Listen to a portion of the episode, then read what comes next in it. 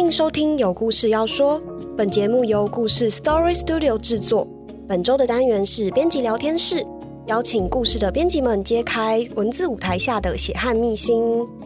嗨，我是怡柔，又到了幕后花絮的时间。那今天的编辑聊天室比较特别，我们今天请到的不是编辑，因为今天的主角也不是文章，而是一款游戏。故事在去年年底和留声猫游戏工作室跟台北一零一的观景台一起合作开发了一款全台最高的打个夸弧，全台最高的实境解谜游戏，让大家能够在三百八十二公尺、八十九楼高的一零一观景台玩实境解谜。那这款游戏的全名叫做《超时空侦探团之盗尊行动》。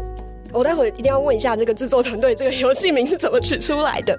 好，那今天就是要来跟大家聊聊，这是一款什么样的游戏？那有什么样的特别的地方，以及游戏开发背后的甘苦谈？那我们今天请到的是故事作为这个游戏专案统筹的亮恒，大家如果在看我们的 YouTube，应该都对他很熟悉了。以及共同开发游戏的留声猫团队伙伴，请大家跟大家打个招呼。嗨，亮恒。Hello，各位好，我是故事的亮恒。嗨，Hello，我顿时不紧张了。嗨，哎好，我谁？好没有，啦，不只是经理嘛，然后也还有 YouTuber，对不对？简单来说，两个字：社畜。耶、最近还刚结婚了，对，没错，就是这样。播出不到十分钟的私人资讯已经下一个在揭露的可能就是，哎呀，我住在哪里了，我的手机了，这样子。好，所以没有听过亮恒的听众，他其实是我们公司的业务嘛，也在这款游戏开发中扮演了蛮重要的角色。然后另外就是第一次来到我们 Podcast 的留声猫团队，欢迎你们。Hello，我是艾琳，嗨，我是永荣。呃永荣其实不是第一次来，但艾琳是第一次来。对我第一次来，但我在想说，哦，前面在讲编辑，哦，其实之前跟故事合作的时候，我也有在专案里面做过编辑，没错，要这样说也是编辑真的、哦。对，我好像被挂文字 编辑。那留声猫游戏团队是一个什么样的团队呢？是一群爱玩游戏又喜欢猫的团队，是这样取的，是真的是这样取的。团队现在有四个人嘛，嗯。那四个人里面养了两只猫，然后那时候在取团队名称的时候，就在想说，我们想要做具有历史感的游戏。留声机其实就是一个蛮好的代表作，留声机的特性是，当它在录制的时候，它不是单纯的录制你目标的，比如说那一段音乐或者是人声，而是它会把整个周遭的整个空间所有的杂音都一起录进去。嗯嗯嗯，所以很多人在听老黑胶唱片的时候，会常常会听到可能背景会有人走过去的声音，或者是拍手声啊，对那些东西，那我们就觉得它是一个很有趣的特性。那我们但是我们一开始在讨论的时候，我们就是一定要名字里面一定要有猫，对，不是这才是重点果然猫到哪里都是重点对，。不是猫什么，就是什么什么猫这样子，然后最后就哦，留声机跟猫这样子。我家的猫很可爱，请问叫什么名字？叫 Milky 啊，但他听不见，所以只有我在叫他。好，那谢谢亮恒跟艾琳还有永荣，我们待会就来聊一下，到底这一款游戏是怎么样诞生的。本集节目中，我们会告诉大家三个重点：一、故事跟留声猫想要透过一零一来诉说哪些老台北的故事呢？第二，一个好的历史游戏是怎么诞生的？第三，那老台北的魅力到底是什么？这次实境游戏有一个特别不一样的地方，玩家并不是停留在我们现在这个二十一世纪的时空，而是需要穿越时空去完成任务。但是所谓的穿越时空到底是怎么一回事呢？能不能先请留声猫简单的用两三分钟的时间跟观众来介绍一下这款游戏到底是怎么回事？好，那刚刚怡柔也有介绍了，我们这款游戏叫做《超时空侦探团之道尊行动》。那顾名思义，哦玩家要扮演的就是一群侦探，借由我们在游戏里面创造出来的一种穿越时空的技术。那这个技术本身呢，也是跟一零一的一个很重要的建筑特色有关。哦，那至于到底是什么，这边就先不爆雷，因为它是我们游戏一个很重要的剧情设定。嗯其实就是我们用一个科幻的外皮来包装一个历史相关的故事，嗯对，那呃，所以其实，在一开始的过程中，就是玩家拿到的，不管是游戏盒，其实它的设计的外形，其实就像是一个手提箱。对。那那个手提箱里面打开，就是哎，好像有一些有趣的道具。在里。面，嗯，对，所以我们很多部分其实都是要跟就是那个游戏盒做互动。嗯，那在那个个过程中，就是哎，我们也是利用各种黑科技，就是玩家要去达成各种的任务，嗯。才可以解除这个游戏的真相。那这个整个故事的背景是什么样的？可以稍微剧透一下剧情的部分吗？呃，故事的话，它是玩家扮演的侦探团，有一天接到了一个很呃很不寻常的委托，嗯就是希望能够侦探的侦探们能够回到过去，把柳公圳带回到现代来。嗯啊，因为呃，故事设定上，侦探团以前找到要呃被要求去找的东西，可能都是比较偏小的文物，嗯。比如说呃，遗失在历史当中的某个重要的，比如皇室珠宝啊，或者是一些重要的历史文物，实体的物件。对，是可以放进比如说行李箱带走那种东西。那、我没有想到这次被委托，居然是要带一条河河回回来。嗯，对，那一条准，准。精准的，我们的历史担当讲话，带一整条的水圳回到现代。嗯。那因为这个任务的特殊性，才引导到我们后面为什么要去找刘公正这件事情。嗯那因为再讲也会爆雷嘛，那就是 我们是会有一个防雷警告啊？我们待会 叮，对大家如果还想去玩的话，不想被爆雷的话，就去玩完再来听。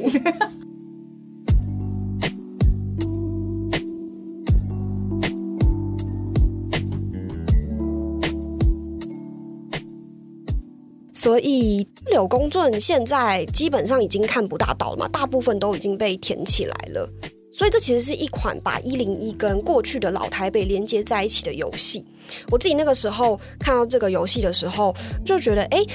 一零一给人的感觉是比较新，比较像有人刚刚讲的比较高科技，可是我们却把它跟一个刘公圳、跟一个老台北这样的过去的景象跟故事连接在一起，好像有点冲突。所以说，蛮想问问看亮恒，当初是在什么样的机缘下去跟一零一一起来开发这样的历史游戏呢？好，其实这个又要话说从前。像刚刚怡柔也好，或者是六神猫的伙伴，我们在讲的，其实都提到了一个一模一样的事情，就是一零一给大家的感觉到底是什么？嗯可能是很新潮的，可能是很科技的，嗯这样嗯那其实大家有没有想过，一个看起来很科技或者很现代的东西，它以前到底长什么样子？很多嗯很少人会有有机会去思考这个问题，或者是啊、好像也没有必要去思考这个问题。嗯所以这次其实跟有这个机会跟一零一一起，还有留声猫团队一起来，我们三方合作的一个很重要的一个契机，其实是我们最近也很痛苦的一个问题，就是疫啊，什情。么问题？哦因为疫情真正开始的这件事情，其实会跟疫情有关。怎么说？大家也知道，一零一它毕竟是台湾的一个门面，或者是嗯所有观光客来到台湾，感觉第一件事情或首至少会排进他的 schedule 里面可。能都会想来观景台看一下。没错，或者至少不一定会搭上去，但至少可以来这个地方附近来绕一绕，嗯然后说不定运气好还可以看到有一些人在那边运动啊、打打拳啊，然后互相有些争夺看。不到吧？现在已经看不到了，是不是？现在有那个 LED 灯板在放置。啊，OK，好好好，消失的景象对。对对，那总而言之，就是正因为疫疫情的关系，所以导致还蛮多就是国外观光客其实没有机会或没有办法进来参观一零一或者来台湾观光，嗯所以其实一零一的。团队内部在思考一件事情，就是过去他们的策略其实是希望可以把呃借由一零一的形象、科技感，嗯然后来把台湾推出去。嗯，但是现在在遇到疫情的状况之下，开始思考说，那台湾的我们自己的人呢，是不是很多的台北人或者是台湾人，其实没有这个机会或来去接触到一零一？哦刚刚才跟有什么、艾琳还有聊到，身为台北人是绝对不会踏上去的。对，就是没有那个动机了。对就是我们每天只要抬头往某个方向看，就会看到一零一在那边，然后久而久之就会习惯它的存在。那一旦习惯它的存在，就不会觉得它是一个特别新奇的东西。嗯，它已经变日常了。对，那也不会有一个很强烈的冲动，会觉得说，哎、我是不是应该上去看一看？嗯我们只会觉得它反正都在那边，就算哪一天真的想去看了，它也不会跑掉。嗯嗯然后也就是因为这个样子就，所以台北人不太会去到一零一，除非你有、嗯。哦，我有日本来的朋友，国外回来的亲戚之类的，你就会带着他们去一零一。但是如果是自己，其实是你比很少会有动机去去到那里。对。对，但是如果像我们去大阪，我们可能就会去阿贝野展望台，因为我们是观光客。真的会的，对，可是我们就在这里生活，所以这边是生活的城市，不是观光的城市。没错。对呀所以在这样的一个状况，大家也发现了一件事，就在这么这样的讨论也发现到，其实唯一做的一件事情，我们都知道它存在，但是不会想过去或没有机会过去，我们缺乏动机。嗯，所以那我们就创造这个动机，在这一次合作当中，我们就是把玩。跟科技还有历史这件事情啊结结合合在一起，嗯所以创造一个让大家可以真的因为玩游戏走到一零一，甚至进入一零一的场域来去看看台北到底长怎么样。这个是一开始的三方一起来合作的一个很重要的一个契机。嗯，就像亮恒说的，就是我们在设计这款游戏的时候，我们三方都有一个共识，就是这款游戏的里面的内容、它的谜题跟它呃使用到的景观，都必须是为只有一零一才看得到的东西。对我刚刚正想问说，好，既然要说一零一跟历史结合，那一零一有什么样的特色是可以去跟历史结合的呢？最直接的就是伊犁，它观景台很高，嗯，它能够看到的景色是基本上你今天就算去爬山好了，你可能爬阳明山顶或爬到象山顶，你也是在处在台北盆地的一个边陲，对，你能够看到的景色其实还是限被限缩在一个角度上面。嗯，但一零一的观景台，它是在台北市里面，就一个八，就是直接离地三百多公尺的地方。嗯，所以其实你在它的观景台上面，你是可以三百六十五度的看到整个个台北。俯瞰台北盆三百地，六十度，啊360你多的五度，我会怕。三百六十度，对，三百六十度，三百六十度的台北盆台北城。嗯那基本上你就是真的在那边，你往西你可以一路看到大道城，对，往东你可以看到南港，嗯往北你可以看到大直，甚至再过去。嗯啊，往南的话就会直接，比如说看到木栅那边，嗯嗯，它都是什么都看得到。那也因为这个样子，像柳公圳这样子一条，就是被埋藏在整个台北城的，不管是街道或者是一些房屋底下的痕迹，嗯也只有在这么高的情况下，你才有办法看到它曾经在大地上流淌过的痕迹，这样子。等于说一零一其实因为它身为一个制高点，所以你可以一览无遗整个台北盆地。呃，如果我想要知道台北城的历史的话，在一零一观坛上是能够看得最清楚的那种感觉。因为不只是柳公镇，像比如说我们常常大家常最呃最近越来越就是被大家所认识到的，比如说呃南松山的南港呃松山的机场，松山机场，嗯然后那台北机场啊台北机场，然嗯后松烟，嗯。然后国父纪念馆以前是兵工厂，嗯。然后可能四十南村那边，嗯。你可能自己在走这些地方的时候，你可能不会很明确感受到说哦，这些东西其实长什么样对，可是你当你站在一零一观景台去看的时候，你就会明确看到哦，这个东西他们其实是被连在一起的，嗯嗯嗯嗯，那个整个脉络会变得非常清楚。那我觉得这个是你在平地是看感受不到的东西。嗯，我们在想脚本的时候想了一句有点烂的梗，但我觉得蛮适合的，就是能够把台湾史带到一个新高峰。哇！欢迎加入史多里还有流神猫的大家庭，我们就是 Love and Peace，Yeah。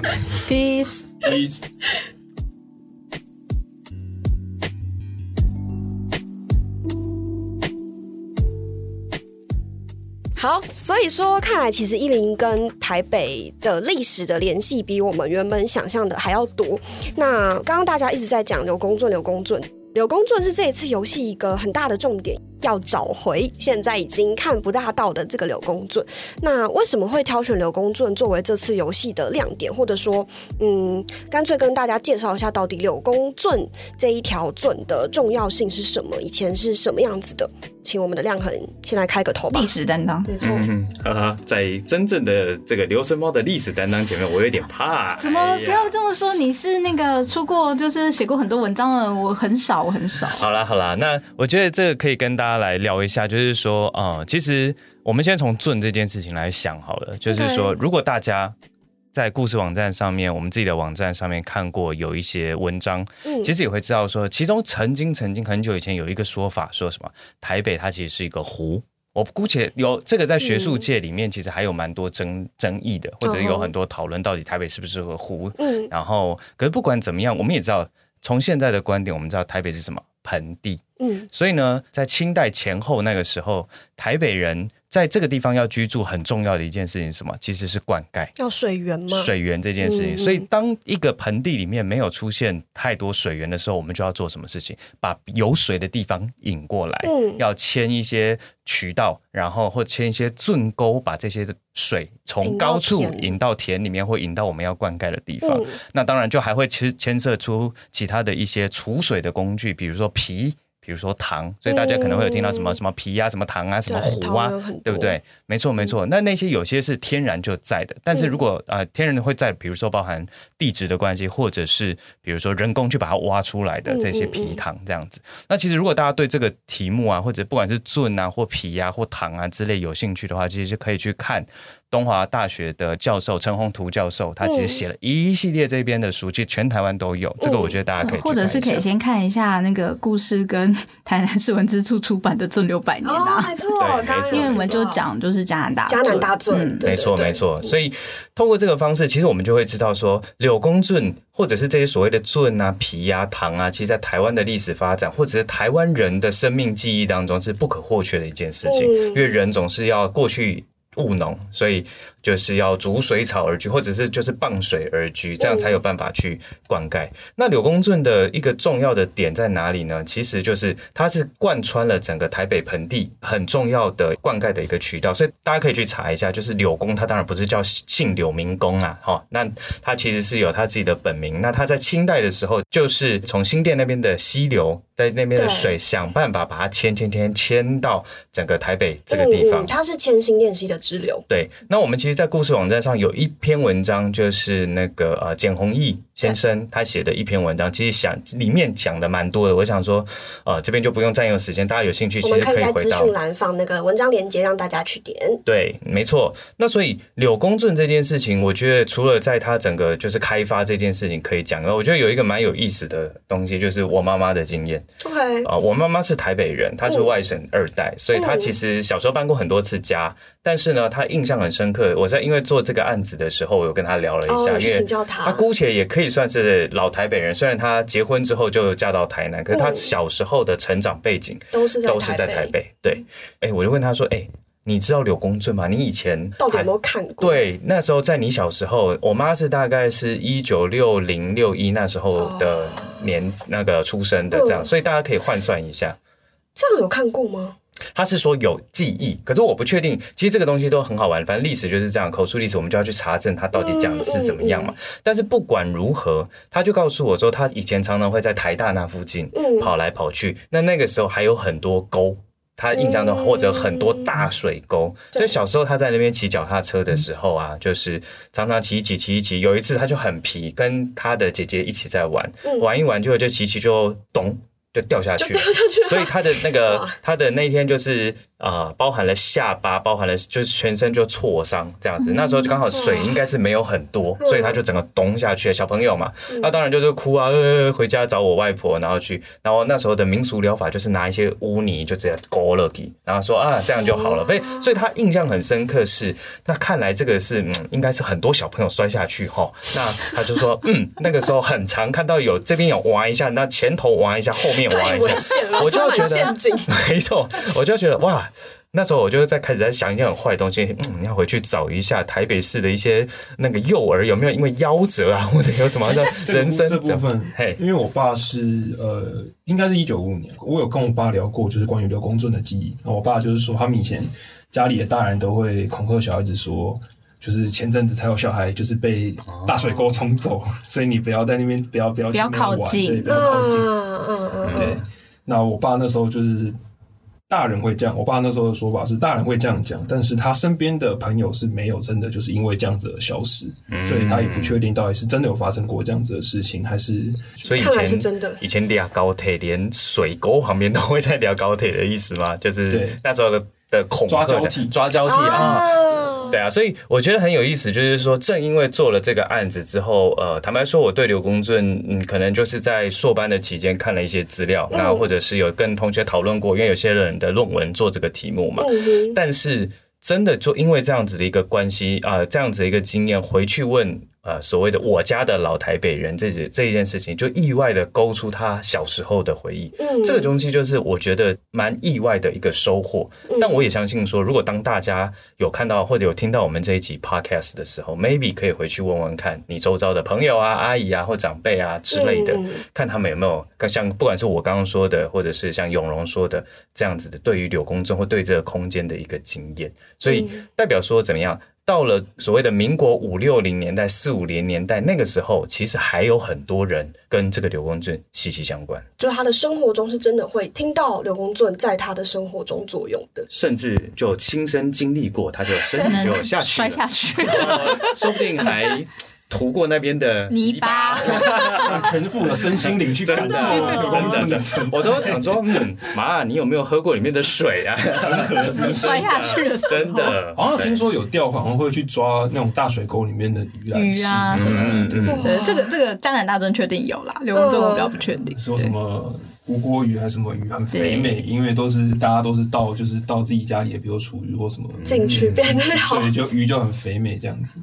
那刚刚有刘生猫好像也有聊到说，把柳公镇当成一个游戏设计的重点，并不是一开始就想好的嘛，它中间是有一些过程的，可以请你们分享一下吗？其实那时候是一零一的那个窗口，是那个时候他在他有带我们去导览过整个观景台。哦，在游戏设计之前，对，就是那时候在初步接洽的时候，嗯嗯嗯。那他就很详细的介绍了整个观景台，嗯。然后还有外面的周围的景色，对，就是可以看得到什么，然后嗯。哪个东西在哪里，哪个方位这样子。那他那时候就特别指出来了，就是信安街那个地方，嗯。就是他就说，哎、就是你有没有看到它弯弯的？就是它其实以前这边是河道，就是圳道的一部分。嗯，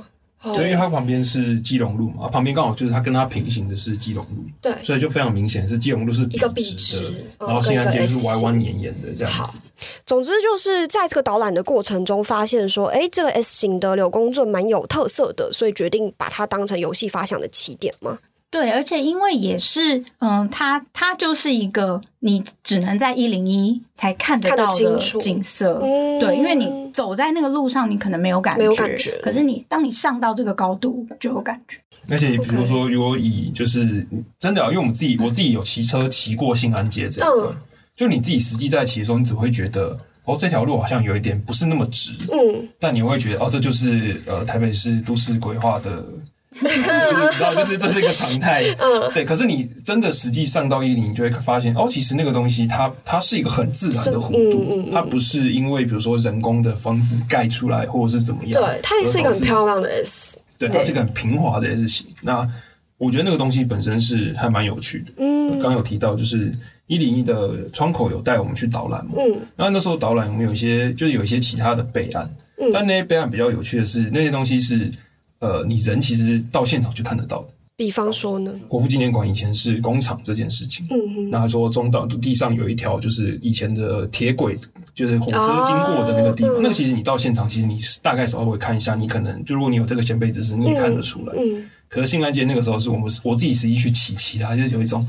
这边真的是河道吗？感受不出来的那种感觉。嗯，对。所以它变成一个蛮重要的特色。嗯而且我那时候也觉得，因为我们可能在教科书上都会看过柳公尊，可真的。是它到底是什么，然后是做什么用，或者是干嘛，你可能考完试就忘记了。现在课本上面的那个柳公尊照片，很有可能就是呃以前的某一张某前一张老照片，或者现在彩色，可能就是那个纪念碑。嗯嗯嗯。对，可能就是那块纪念碑，然后你也不知道那个柳公圳到底到底长什么样子。嗯嗯嗯，而且还蛮有趣的是，我们后来在像刚刚亮也有讲到，我们在找柳公圳相关的资料的时候，发现很多柳公圳跟台北整个城市的发展历史结合的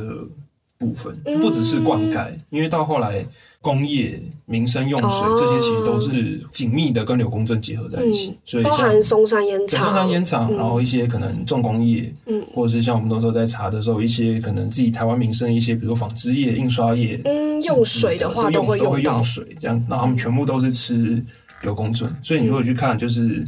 呃商业发展或者是产呃工业发展的重点几个地方，其实大多都有就是柳公圳的 主要、哦主要分支经过这样。了解。这个这部分我们也有放在游戏里面啊，大家可以去玩哦，耶、这这集从头到尾就是充满植入。对，好，大家知道故事有在做会员订阅吗？内容有价，希望我们可以更能为故事的知识负责。欢迎大家上故事网站订阅我们，只要订阅就可以获得每周一、三、五三篇的会员专属文章，让你一边读故事，一边改变对世界的认识。那我们也希望订阅制能够在日后逐渐发展出文章以外的内容，以会员为中心推出更多项目，就请大家拭目以待了。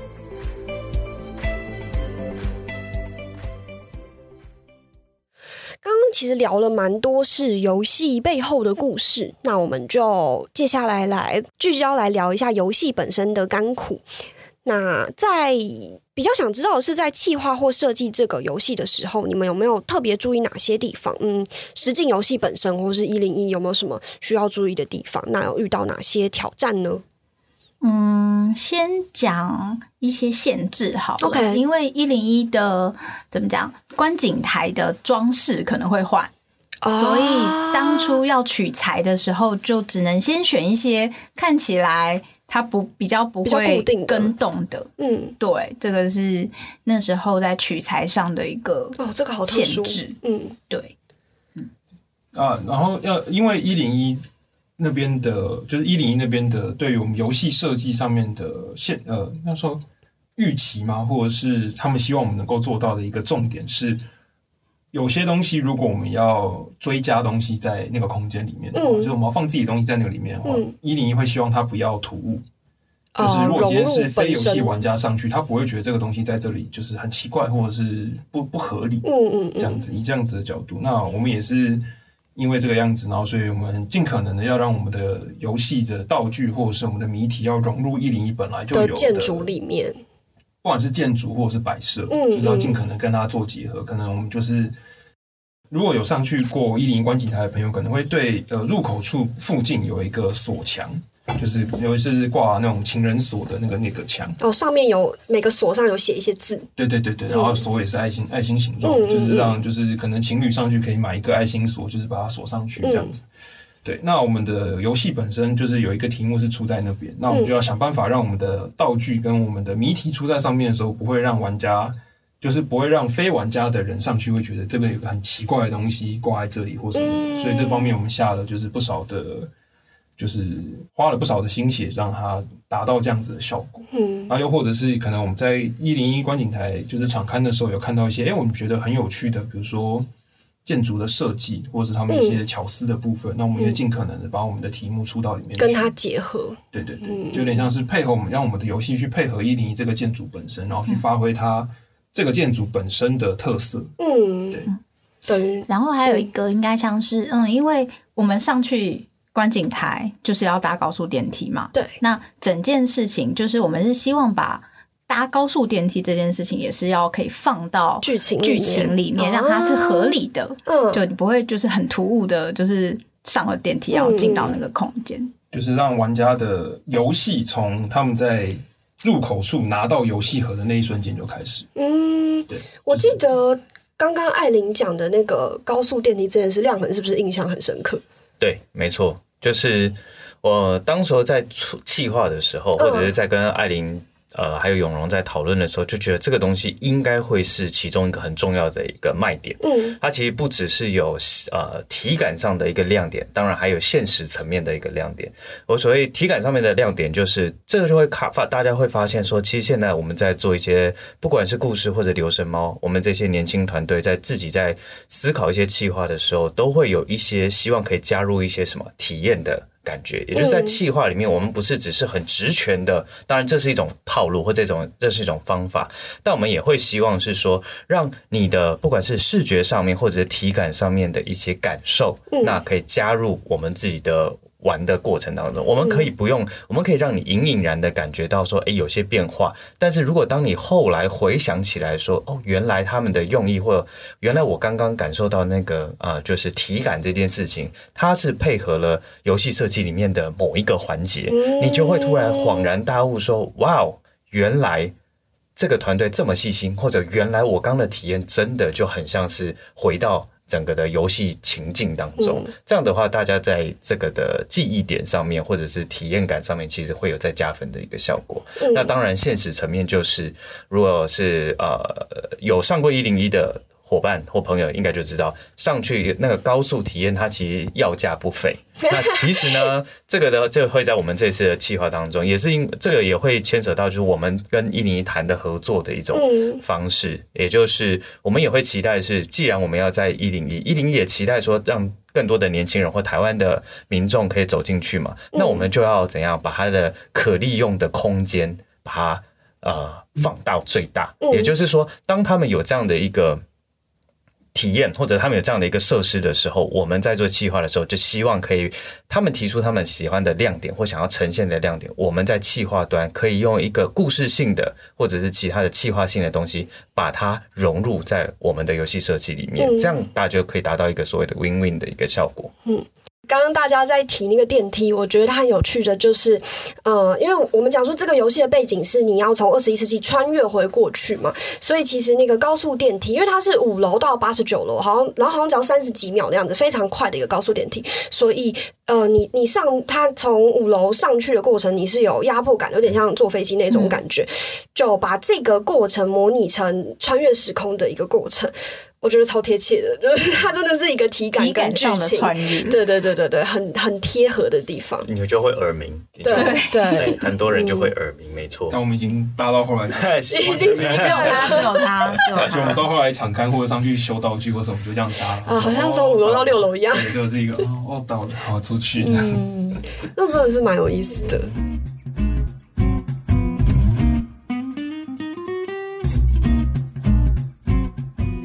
到体验的部分，就让我想到之前就有听说，在去玩之前就有听说有一个大家都解不开的魔王关卡，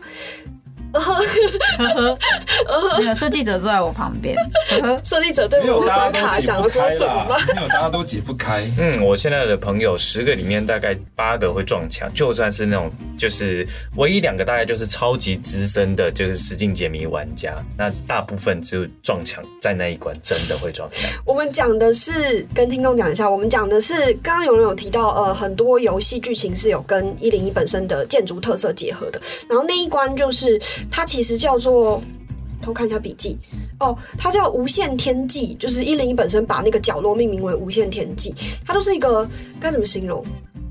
在在呃角落的地方，然后它有摆一个镜子，那你如果站到那个镜子上，你会觉得有点。就是你的身影会在镜子上，对，就是千万不要穿裙子去玩，因为有走光的可能。它那个结哦，我这样讲一下哈，嗯它的结构设计是它的头上跟脚下都有一个各有一片很大片的镜子，嗯所以当你站上去的时候，你就会是有一个垂直的无限倒影的结果。嗯，嗯对，然后感觉就是你的空间会被无限的拉长，这样子。嗯对，然后我们那时候设计的时候看到这个，就觉得它很像一些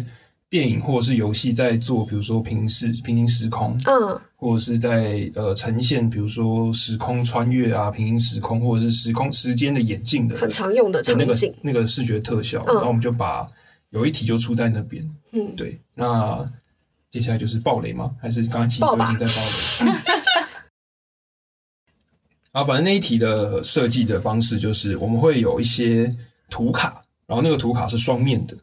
然后那个双面的图卡呢，乍乍看之下，你会不知道那个图卡到底是要组合成什么样的图案。但是当你把它拿到那个无限天地或者是无限天际的那个无限倒影当中的时候，你就会发现，在倒影跟倒影之间这两张图，它的是其实是可以结合在一起，它是可以拼在一起。可以拼出一个英文字对，。它可以拼出一个英文字母。那总共有三张图卡，然后会各各拼出一个英文字母，嗯然后那个英文字母的组合就会是我们最终的答案，嗯这样子。真的是很难辨认。昨天我跟玉成还有另一个伙伴，我们三个人就站在那边，然后站在那边。啊，大家听众现在看不到我在干嘛，我们三个人就举着一张纸，然后就是一直仰头或者是一直俯视，然后我们就想说，到底是什么字母？嗯，对，但是呃，它的。设计上，它其实是倒影跟倒影的结合，所以不要拿倒影去拼你的图卡，因为你的身高的落差会让那个尺寸落差。所以我具体要怎么看？我应该是要第二跟第三。第一个呃，就是第一个倒影跟第二个倒影之间的结合，会因为会因为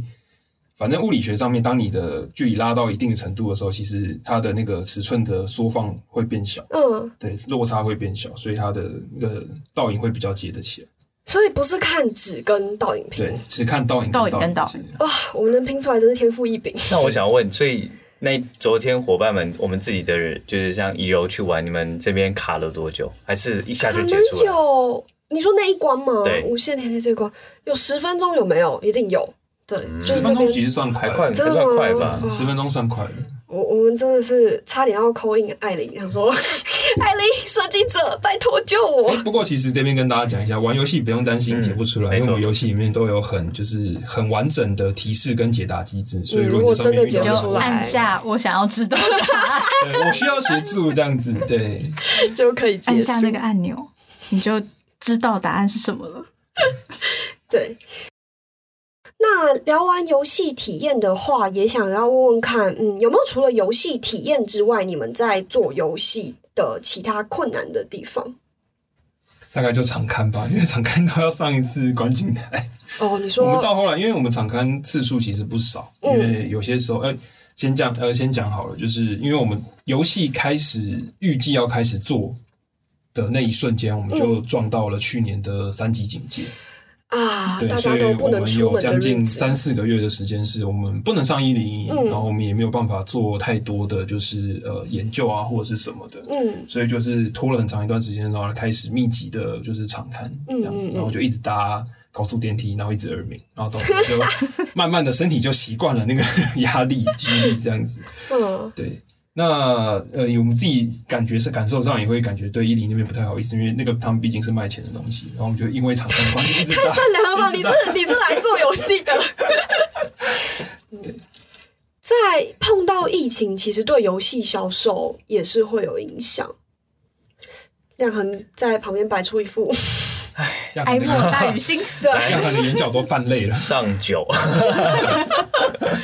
好了，对啊，没错。其实我觉得这很很好玩啦，就是嗯我们这个游戏会开始，也因为疫情的关系，所以开始嘛。但是我们遇到最大的挫折也是因因为也是因为疫情。正因为我们想要开始，当时候在讨论的时候，正因为我们把重点就是拉回到台湾的，嗯，不管是年轻人或者在台北的年轻人嗯这件事情。但就像刚刚有人提到的，不包含了在设计阶段。或者是当我们好不容易做出来了，正准备要出去做销售的时候，那时候第二波的疫情又再度来呃袭。台湾最严重的时候，所以在那时候的一个是，我可以跟各位补充一下那时候的那个呃氛围哈，那时候的氛围是怎么样？那个时候是大家的疫苗施打率还没有到，至少绝对没有到五成，嗯所以就算有人就是不管是就算政府慢慢的去放宽了，可是大部分的家长或大部分的人还是不太敢或不太有机会可以去做呃购买 and 游玩这件事情。嗯嗯，对，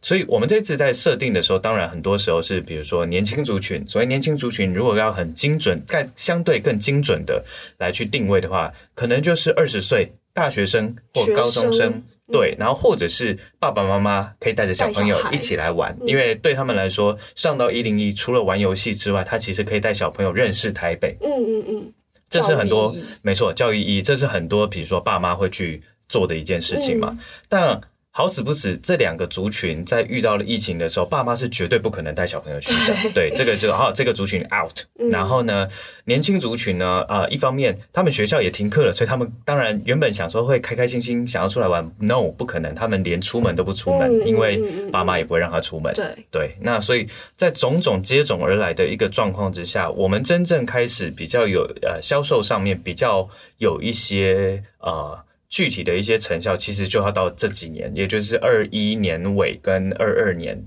前后、嗯那时候会比较明确，我觉得其中有一个也是让呃整个团队，我所谓团队包含我们故事，然后留声猫，还有嗯包含一零一的伙伴，最觉得很无奈的一件事情是，我们在做行销上遇到了非常大，或宣传上遇到了非常大的困难。嗯，其实这是有一个呃民情上的考量。对对，当所有人总不能鼓励大家出门吧？可对能就是哦，今天确诊人数飙新高，然后我们可能就要把原本排好要发的什么行销推广文，就在默默撤下来。对对，那这个也会遇到另外一个问题，所以我们其实当时候在思考策略的时候，嗯就是遇到你知道，就是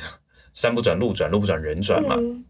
我们当我们意识到说，呃，在现场的一个呃，就是在我们自己用自己的媒体或自己的媒体声量来去做曝光这一条路，其实挚爱难行的时候，我们其实思考到另外一个。空战打不行，我们打地打地面战，也就是我们直接去跟一些学校进行合作，也就是推校园合作方案。嗯，那就是希望可以呃，我们提供了一些像是呃游戏体验包，先针对老师，我们邀请学校的老师可以来先免费的体验一下我们这个课程。嗯嗯。那啊，对不起，要修正，来跟我们体验这个游戏。那我们当然会去帮老师去准备了一个，就是说为什么啊，历史老师、社会老师或者是。啊，地理老师，他可以一边教学，是不是？对他，其实在这个里面，他的教我们这款游戏的教育意义还有教育目的，其实是怎么样？是可以回扣到一些，比如说一零八课纲里面讲的一些探索的一些素养。我们其实，在当时候的一个那个设计的方向，坦白说，一开始是没有把这个东西想的那么的透彻。可是，在整个在不断的去思索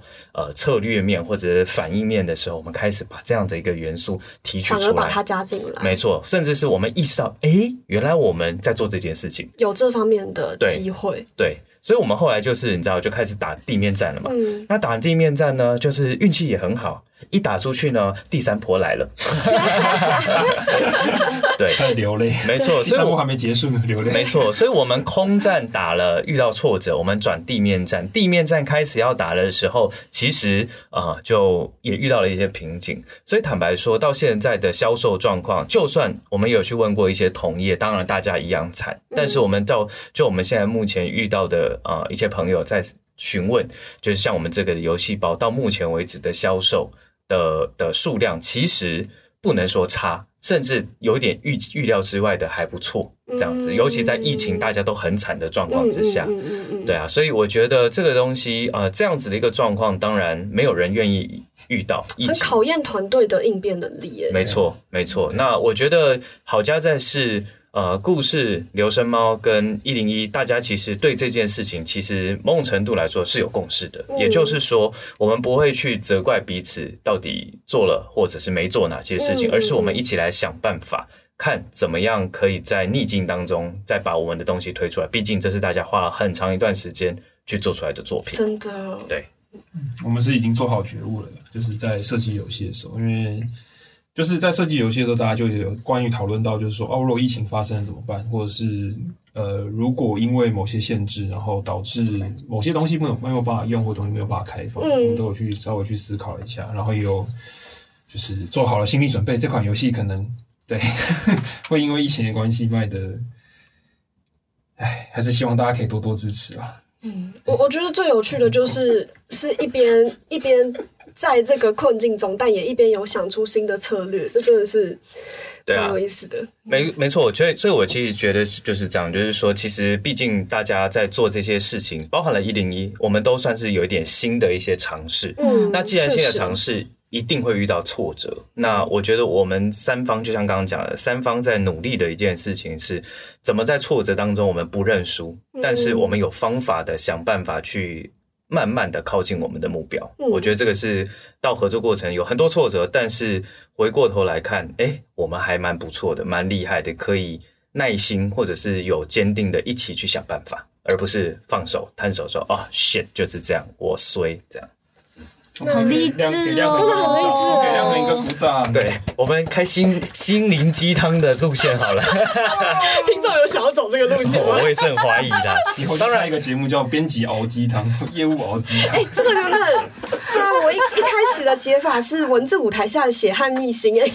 我告诉你，如果各位。朋友啊，就是各位听众朋友，我们当然也有很多黑历史可以讲。如果有兴趣，我们再来开黑历史的展览，好吧？我们开一个 会员限定我跟你说，深夜时段感觉会很受欢迎。我跟各位说，这个水很深，请进入我们的会员专区来。果然是业务经理，好懂。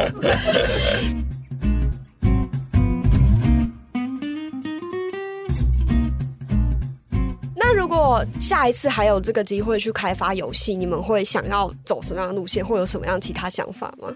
其实我们现在有在开发新的游戏，现在有两个游戏正在进行，也算打个小广告。嗯，一个是应该最近就会上了，大家到时候可以发了我们的粉丝页，就它会是一个免费的。小品线上的解谜游戏。哦，线上的解谜，，对，就是你坐在家里划手机就可以玩的。嗯，那故事呢，跟历史比较没有关系，但跟我们最近前阵子生活的议题有关系。嗯对，那是什么？我们就先卖个期关一下，对，那另外一个是一个比较大型的，真的很大型。我们那天去场刊，嗯我觉得好，这个真的大家到时候真的需要准备好你的水跟体要力走多久要走。对，但我们但游戏内容是很精彩的。对，因为我们跟那个。历史小说家杨双子老师有合作了一个脚本，哦对，那他是出游戏的企划，我们想要结合的是台北城中区的古迹们，啊对，让他们来说一个故事。那是什么故事？就到时候嗯这个预计什么时候会。推出啊？可能会落在今年的年底。哦，对看我希望那时候疫情也比较平缓。对，一方面是这个，天然后气也比较啊那个时候天气也比较哦好一点，也是也是不会一直下雨，要不然在城中走来走去也不会那么。热啊。对对对对对，场刊回来都觉得快中暑了。真的现在是最热的时候。对，但真的很有，就是我自己觉得是我很喜欢的题材，就是城中区其实有很多有趣的古迹嘛，嗯，对，然后就是藏在里头。那走出来一点，还有西门红楼啊，嗯，然后北门台北车站，对，蛮多可以逛的地方。嗯，那故事呢，会有什么想要其他做的历史结合新的其他媒介的尝试吗？其实我们现在在做一些，包含了从流跟流声猫一起合作这几个。呃，其实我们不是第一次跟流程猫这样合作啦，就是我们过去其实就已经有在，不管是像刚刚前面有提到跟艾琳合作，包含了在书书本上面的一些合作。那另外一方面，其实我们也已经合作过，就是过去有在新文化运动月做了一款游戏，然后在台湾文学馆国立台湾文台南的那个对，台湾文学馆也做了这款游戏。那一零一可以算是我们现在目前第三次跟就是流神猫一起来合作，呃，前后顺序我有点忘记了，但至哎，少你刚刚讲的顺序是啊是对的，是 不对的时候他们会出声。也是也是也是对。所以其实慢慢的摸索出来，或者是慢慢思考一件事情，就是游戏它本来就是一个大家会有兴趣的。的点对，那怎么样去把游戏性这件事情提升？但是知识性这件事情不见得一定要降低。也就是说，在游玩的过程当中，让你自然而然的去体验，或者是感受到，哦，原来历史是这个样子。那我想这件事情是故事擅长的，刘胜茂擅长，而且也是我们一起都很想要做的事情。嗯，所以接下来包含了像一些呃合作，一定就是朝线上的一些，除了线上的一些那个可能 maybe 是策展型的、展示型的一些合作以外，线下的实体的解谜包，甚至未来也不排除 maybe 会去开一些桌游。的合作哦这样子的可能，嗯其实都有这样的一个机会。我觉得故事这一段最想要做的一件事情，就是把体验这件事情放进来。那嗯体验它可以跟教育一有它有它有它的教育意义或者教育的可能，当然也有它游玩的一个目的。那这些东西怎么结合起来，这是我们现在在思考的事情。嗯，谢谢亮恒。好，那来到节目的最后一 part，其实想要稍微的拉远一点点，就是嗯，游戏推出之后，其实不只是嗯台北或新北的人，是全台湾的玩家都会有这个机会来透过这款游戏认识老台北。所以这个游戏其实就是想要唤起我们对于这块土地的回忆。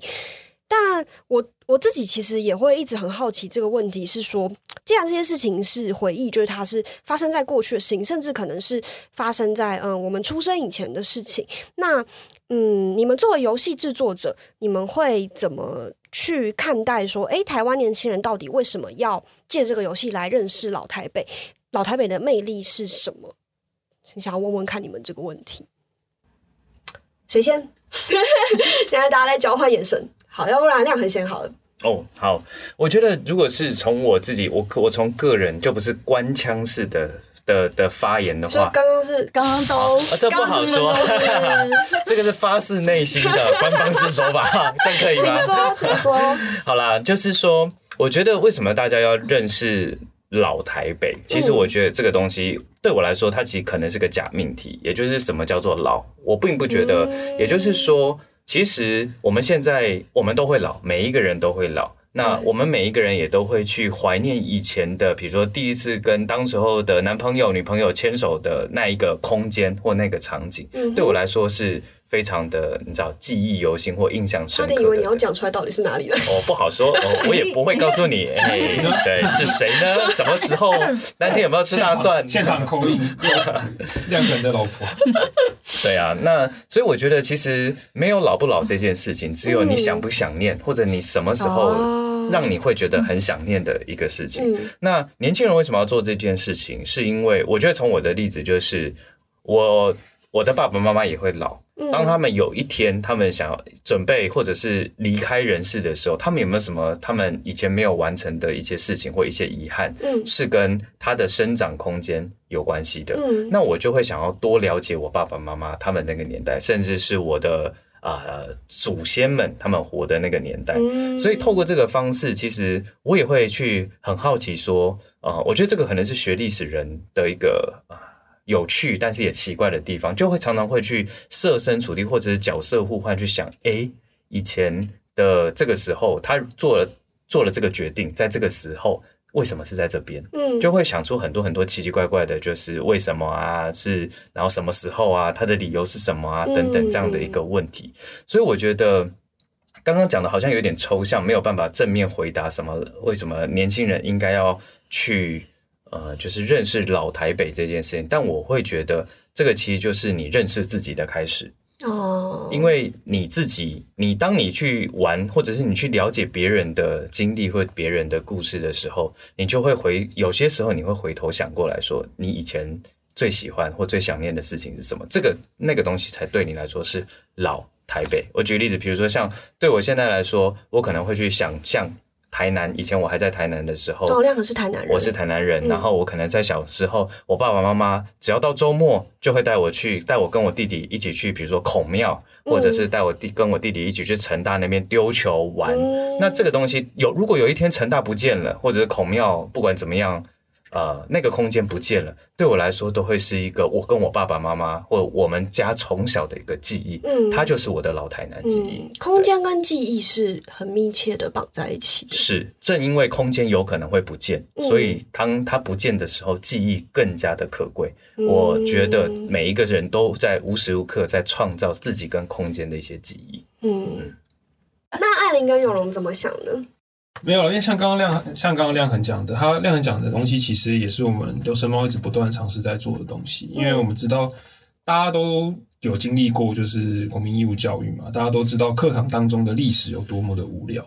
就你接收到就是纯粹冷硬的知识，然后冰冷的可能就是一个数据一行字，任何的历史事件可能就是一两行字或是一张照片就被盖刮过去。嗯，可是实际上，当我们实际去了解这些历史的时候，我们就会发现它其实背后有很多的人的情感在里面。嗯。那这些情感也是我们试图用游戏去呈现的东西，不管是呃为什么要找刘公正，或者是我们在其他的游戏里面可能会去呃带领大家去探索一些当时的人，他们对于特定的历史事件他们是怎么想的，他们是感受到了什么东西，他们有怎么样的内心的纠结，这些东西都是我们在课堂当中没有办法被接触到的东西。对，那为什么要去理解这些东西？是当你能够感受到那个年代的人们，他们在他们是怎么想的，他们是怎么感受的，你才有办法慢慢去认同他们的这段体验。啊，近年不断在强调所谓认同感这个东西，那认同感它其实不是一个理性的东西。嗯，认同感从心理上来，从心理学上来说，它其实是一个非常感性的。嗯，就是你有办法打从，就是我呃来呃认同感，它其实多少来自于所谓的同理心。嗯，当你能够理解理解这些人他在想什么，他在感受什么，他。经历的这些东西，嗯，然后我们才有办法设身处地，把自己放到那个地方去，进而认同他们的这段历史，他们的这段经历。那也会因为这样子，像我们的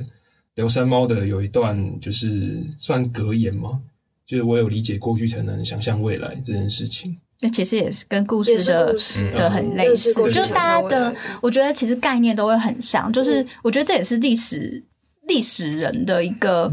不知道哎，就是刻在 DNA 里的感觉嘛，就是像为什么我们要认识过去才可以想象未来，嗯，或者是呃，其实我觉得都会回到说一个最基本的问题是我是谁，嗯，我从哪里来，嗯，要往哪里去，嗯，就是我觉得大家可以有不一样的方式去解读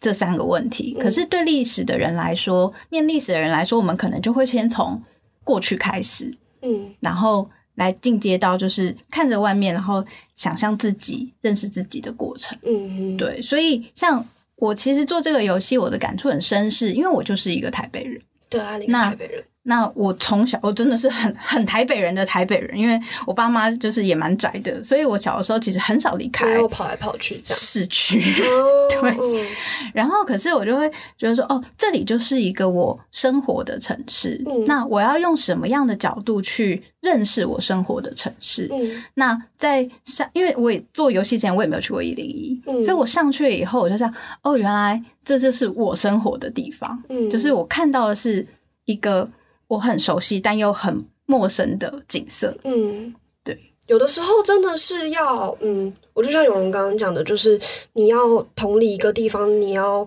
认识一个地方，你真的需要先跟它建立一点连接。那那个东西并不是，就是也跟亮恒讲的一样嘛，它是需要透过一些体验，你才会，你才会对它有比较深刻的感受，那个认识跟同理的过程也才能建立起来。嗯，没错。OK，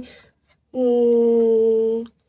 我觉得，我觉得游戏这件事，就是实境游戏这件事，它的最大的特色就是它是游戏，所以它本身是有趣的、好玩的。呃，我们是先让大家觉得好玩，这个这个是第一个。那你你你觉得好玩，你喜欢它了之后，你背后才有办法去认识一些它背后的东西。它是一个，因为它实境游戏是一个起点吧，就带领我们去认识过去的一个起点。对，这也是我们在呃，我们自己这有在我自己，这是我自己认为有实境游戏很在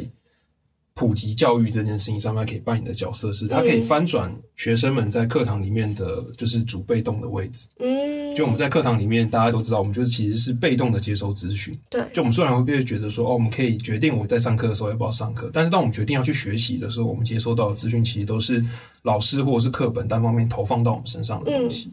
但像实境游戏里面这样子的状况是，我给你一个情境，我给你一个故事，我给你一个动机，嗯然后你会主动的想去探索那些资讯，嗯去学到那些东西。那这个主动跟被动在呃教育心理学上面，它其实是天与地的差别。嗯对，那他的学习成效啊，你学习完之后，你能够对这些资讯的认同感，或者是你吸收的程度，其实都落差会非常大。嗯就像大家说，就是什么兴趣是最好的老师，其实就有点像类似这样的感觉。嗯当你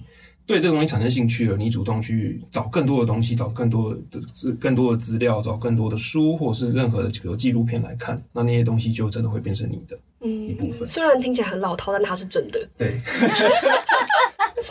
如果最后要请三位用一句话去，不管是推荐大家来玩这个游戏，或是形容这个游戏，或者是呃讲这个游戏对你们的意义，你们会用哪一句话？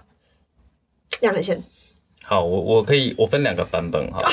版本好，对请说出了第二个对对，刚刚有在讨论真的第一个，第一个就是比较比较无聊的，或者比较我觉得就是历史人出发的，就是在看得见的空间里面玩你那些体验你那些看不见的故事。嗯，对，这个是老套的。另外一个就是登上台湾最就是台湾最高的建筑物，来看看你每天到底都在哪里活动。哦我觉得这件事情是我后来在想的过程当中，对，因为我登上一零一的那一刹那，我就来看我以前从正大要来市区，我都是从哪个地方这样窜出来，嗯它的那条路在哪里，就会跟我以前的记忆有所连接。这样，我们昨天大概花了可能一个小时在玩游戏，然后半个小时真的就站在那边看整个东西南北台北市的样子。对啊，我觉得这就是上去会做的事情，嗯就开始找，哎、我家在哪里？对对哎，我，公司在哪里？对哎，那边是什么站啊？那个是什么？欠我钱的在那边。那如果是艾琳呢？给自己上一零一的一个理由，啊，这对刚开始讲到动机这件事情，没错，就是我觉得大家如果真的是平常就我们一直讲的啊，台北人不会上一零一啊，那现在有个游戏了嘛，可以上去看看啊，又很划算。对，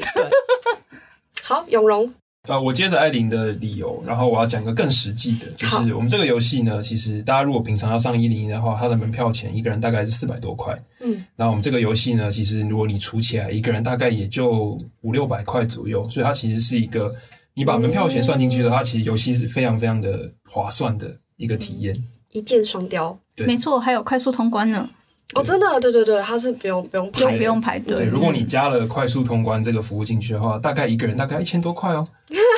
就是已经比游戏还 已经比游戏还贵了。所以大家如果真的就是今天，就算你可能对一些故事不一开始没有那么多的先辈知识，或者是没有那么多的热情，但是只要你对一零一的观景台有一点点的兴趣，就可以把握这个机会，用非常划算的价格去体验整个高空的。不管是景观也好，或者是你可以看到关于老台北的痕迹也好，这些都是非常值得的一次体验。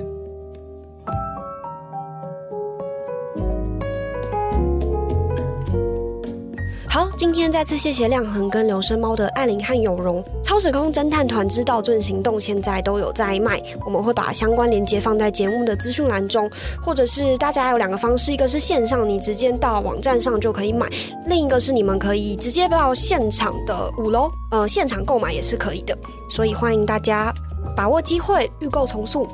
然后也顺便广告一下，就是现在我们故事网站上有一个关于双胞胎的特别企划，那详情请锁定我们的网站跟粉丝专业，也别忘了使用我们 Podcast 的专属折扣码来订阅哦。今天的故事就说到这边，再次谢谢亮恒、艾琳跟有容，谢谢你们来，谢谢。邀请，我们下次再见，拜。拜，拜。拜拜。啵啵。